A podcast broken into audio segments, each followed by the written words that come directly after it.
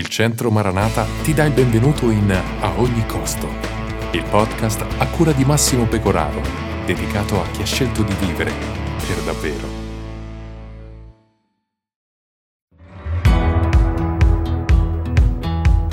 Ma quanto sarebbe bello incontrare Gesù, vederlo, parlarci, come se fosse un amico, desiderare stare con Lui con la stessa intensità con la quale si desidera vedere una persona cara dopo un interminabile lockdown nazionale. Quanto sarebbe meraviglioso! Se hai accettato la sfida del primo episodio, sei un grande. Tu sei tra coloro che vogliono una relazione con Dio sempre più profonda. Lui desidera incontrarti, ma come fare? Come fare a relazionarci con Lui? Qual è il metodo giusto? Nella Bibbia sono elencati i modi più disparati attraverso i quali Dio ha incontrato l'uomo. Con Mosè è stato tramite un albero avvolto dalle fiamme, mentre per Maria attraverso un angelo. Ancora una colonna di nuvole e di fuoco ha guidato il popolo di Israele per molti anni. Quanto sarebbe bello se nella tua cameretta, durante quel tempo che hai deciso di dedicare a Dio, una voce dal computer o dal quadernino di appunti che hai appoggiato sul comodino ti parlasse.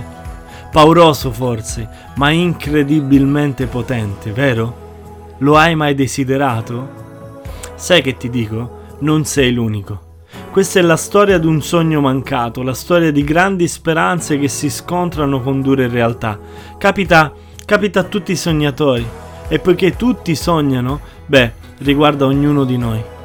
Ma lasciami dire che in tutti gli episodi raccontati nella Bibbia, la cosa più importante non è stata il mezzo con il quale Dio ha parlato. La cosa importante è stato il contenuto.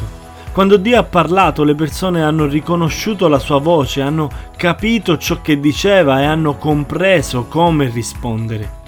Ti piacerebbe avere un rapporto così con Dio? Lui desidera incontrarti, desidera costruire con te un legame sempre più profondo. Sai perché Dio non ha lasciato un metodo unico? Sai perché non ha detto, bene, hai deciso di spendere del tempo ogni giorno con me? Bravo! Allora prendi questo albero e mettilo in camera tua, così io lo infiammerò. Non ha detto così. Certo, avrebbe potuto farlo. Nulla è impossibile per lui.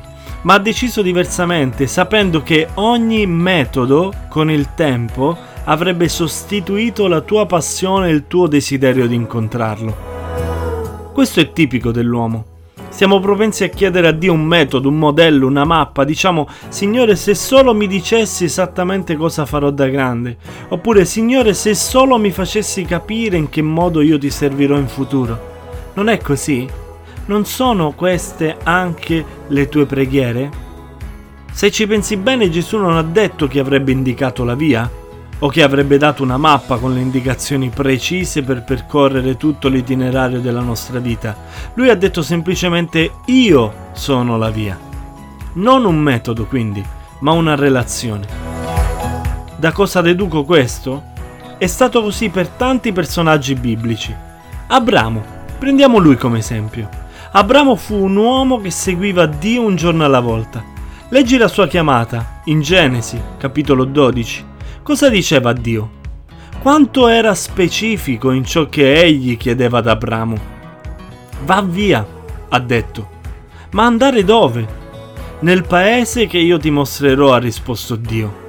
Cosa avrebbe dovuto fare Abramo per seguire la voce di Dio, quindi?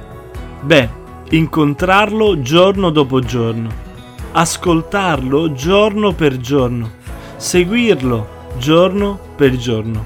Dio desidera incontrare te giorno per giorno. Nel momento in cui metti la tua fiducia nella certezza che Gesù desidera incontrarti un giorno alla volta, allora sì che troverai finalmente la libertà. Personalmente è successo anche a me. Ho scoperto di poter lasciare a Lui il controllo procedendo un giorno alla volta. Non un metodo, ma una relazione. Non uno schema, ma un rapporto di fiducia e di amore. Sono sicuro stai capendo quello che dico. In fondo è la stessa relazione che hai con il tuo miglior amico o con i tuoi genitori. Sono certo che in certi casi ti basta sentire il modo in cui chi ti chiama, chi ti sta vicino, pronuncia il tuo nome o l'intonazione della sua voce per capire che cosa ti sta chiedendo. Lo stesso può avvenire con Dio. Ma sai la cosa buffa? Quando questo accadrà ti chiederai se è stato più strano riuscire a comprendere la voce di Dio o realizzare il mezzo assurdo che Lui ha utilizzato per parlarti. Sono persuaso che colui che ha iniziato in voi quest'opera buona la porterà a compimento fino al giorno di Cristo. Questo afferma la Bibbia. Dio sta facendo un buon lavoro in te, un lavoro che sarà completo solo quando Gesù riconcilierà tutte le cose.